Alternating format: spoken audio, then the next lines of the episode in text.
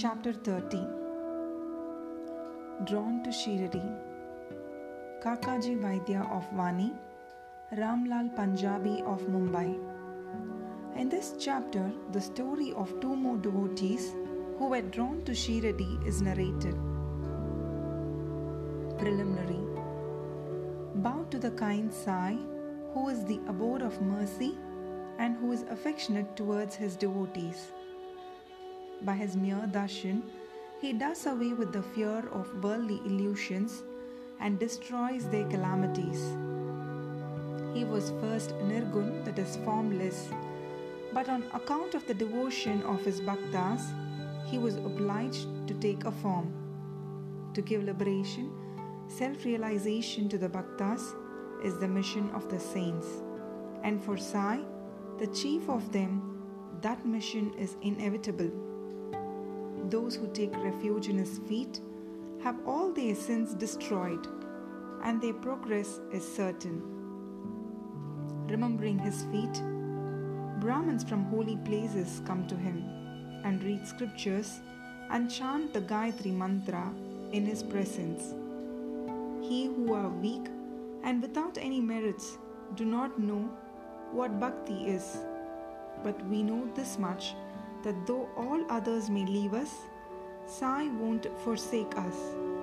Those whom he favors get enormous strength, discrimination between the unreal and the real, and knowledge.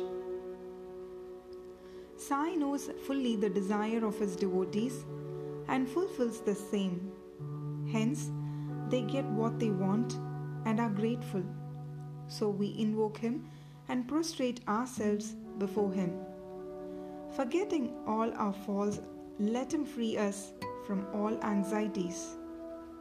He who, being overcome with calamities, remembers and prays to Sai thus, will get his mind calmed and pacified through his grace. This Sai, the ocean of mercy, says Hemadpant favored him, and the result of this is the present work Sai Satcharitra. Otherwise, what qualifications had he to undertake this enterprise?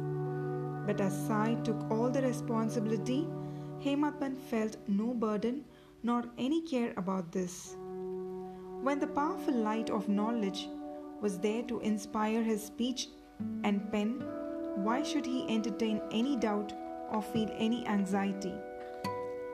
Sai got the service in the form of this book done by him.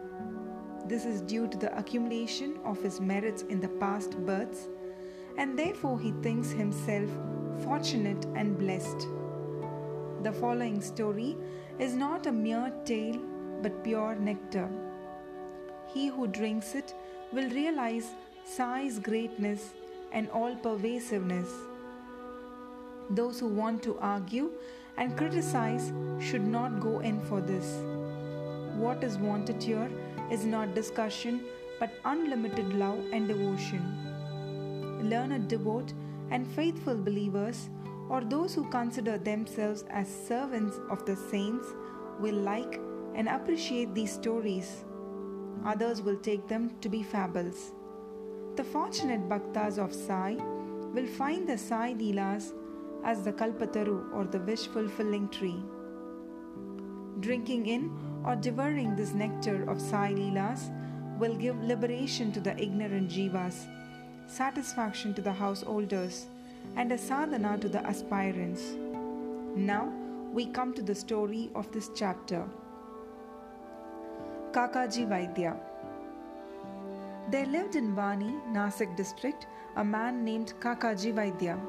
He was the priest of the goddess Saptashringi. He was so overpowered by adverse circumstances and calamities that he lost peace of mind and became quite restless. Under such circumstances, one evening he went into the temple of the goddess and prayed unto her from the bottom of his heart and invoked her aid to free him from anxiety. The goddess was pleased with his devotion and the same night appeared to him in his dream and said to him, You go to Baba, and then your mind will become calm and composed. Kakaji was anxious to know from her who this Baba was. But before he could get any explanation, he was awakened. Then he began to think as to who might this Baba be to whom the goddess had asked him to go. After some thinking, he resolved that this Baba might be Triambakeshwar, that is Lord Shiva. So he went to the holy place Triambak and stayed there for 10 days. During this period, he bathed early in the morning, chanted the Rudra hymns, did the Abhishek, and did other religious rites. But with all this, he was restless as before. then he returned to his place and again invoked the goddess most pitifully. That night, she again appeared in his dream and said, Why did you go to Triambakeshwar in vain? I mean, by Baba, Sri Sai Samarth of Shiradi. The question before Kakaji now was how and when to go to Shiradi and how to see Baba. If anybody is in real earnest to see a saint, not only the saint but God also fulfills his wish. In fact, the Sant and the Anant are one and the same. There is not the least difference between them. If anybody thinks that he will go on his own wish and see a saint, that will be a mere boast. Unless the saint wills, no one is able to go and see him. Even the leaf of the tree won't move without his bidding. The more anxious a bhakta is for the visit to the saint, the more devout and faithful he is, the more speedily and effectively is his wish satisfied to his heart's content. He who invites anybody for a visit also arranges everything for his reception. And so it happened with Kakaji. Shama's vows. When Kakaji was thinking about his intended visit to Shiradi, a guest came to him at his place to take him to Shiradi. He was no other than Shama, a very close and intimate devotee of Baba. How he came to Vani at this juncture, we shall just see. Shama was severely ill when he was very young, and his mother had taken a vow to her family goddess Saptashringi at Vani that if her son got well, she would bring and dedicate him at her feet. Then, after some years, the mother herself suffered much from ringworms on her breasts. At that time, she again took another vow to her deity that if she got all right, she would offer her two silver breasts. These two vows remained unfulfilled. At her deathbed, she called her son Shama and drew his attention to the vows. And after taking a promise from him that he would fulfill them, she breathed her last. After some time, Shama forgot about these vows, and thus 30 years elapsed. About this time, a famous astrologer had come to Shiradi and stayed there for a month. His predictions in the case of Shriman Bhuti and others came true, and everybody was satisfied. Shama's younger brother Bapaji consulted him and was told about his mother's vows, which his elder brother had promised to fulfill at her deathbed and not yet fulfilled. Hence, the goddess was displeased with them, and that was bringing troubles on them. Bapaji told this to brother Shama, who was then reminded of the unfulfilled vows. On thinking that any further delay would be dangerous, he called a goldsmith and got a pair of silver breasts prepared. Then he went to the masjid, prostrated himself before Baba, and placing before him the two silver breasts, requested him to accept them and free him from the vows. As to him, he was a Saptashringi goddess. Then Baba insisted upon him to go himself to the temple of Saptashringi and offer them at the feet of the goddess. Thus, after taking Baba's permission and Udi, he left for Vani. And while searching for the priest, reached Kakaji's house. Kakaji was then very anxious to visit Baba, and Shama went there to see him at the very time. What a wonderful coincidence was this! Kakaji asked him who he was and whence did he come. And on learning that he came from Shiradi, he at once embraced him. So overwhelmed was he with love.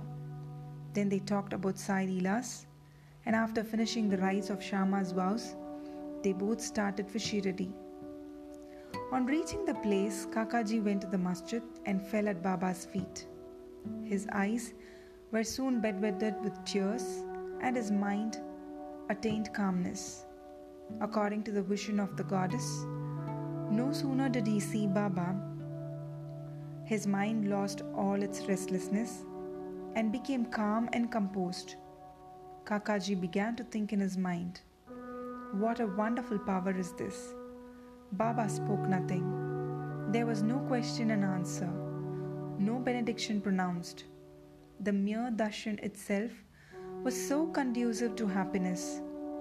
The restlessness of my mind disappeared by his mere darshan. Consciousness of joy came upon me. This is what is called the greatness of darshan. His vision was fixed on Sai's feet and he could utter no word. Hearing Baba's Leelas, his joy knew no bounds.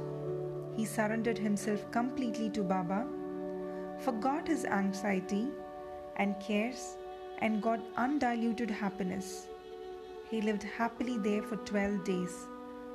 And after taking Baba's leave, Udi and blessings, returned home. Kushal Chand of Rahata it is said that a dream which we get in the wee hours of morning generally comes out true in the waking state.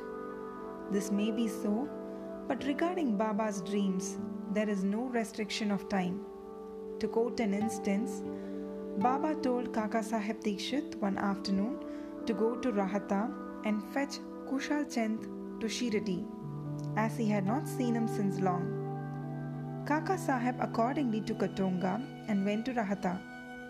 He met Kushal Chand and gave him Baba's message.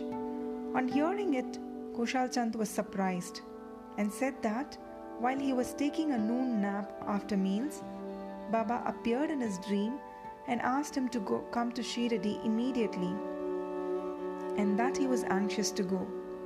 As he had no horse of his own nearby, he had sent his son to inform Baba. When his son was just out of the village border, Dikshit's Tonga turned up. Dikshit then said that he was sent specially to bring him. Then they both went in the Tonga back to Shiradi. Kushal Chand saw Baba and all were pleased. Seeing this Leela of Baba, Kushal Chand was much moved. Ramlal Punjabi of Mumbai. Once a Punjabi Brahmin of Mumbai named Ramlal got a dream in which Baba appeared and asked him to come to Shiradi. Baba appeared to him as a Mahant, but he did not know his whereabouts. He thought that he should go and see him, but as he did not know his address, he did not know what to do. But he who calls anybody to him also makes the necessary arrangements for the same. The same happened in this case. The same afternoon, when he was strolling in the street, he saw a picture of Baba in a shop. The features of the Mahant he saw earlier in the dream tallied exactly with those of the picture. Then, on making inquiries, he came to know that the picture was of Sai Baba of Shiradi. He went soon after this to Shiradi and stayed there till his death. In this way, Baba brought his devotees to Shiradi for darshan and satisfied their wants, material as well as spiritual. Bow to Sri Sai, peace be to all.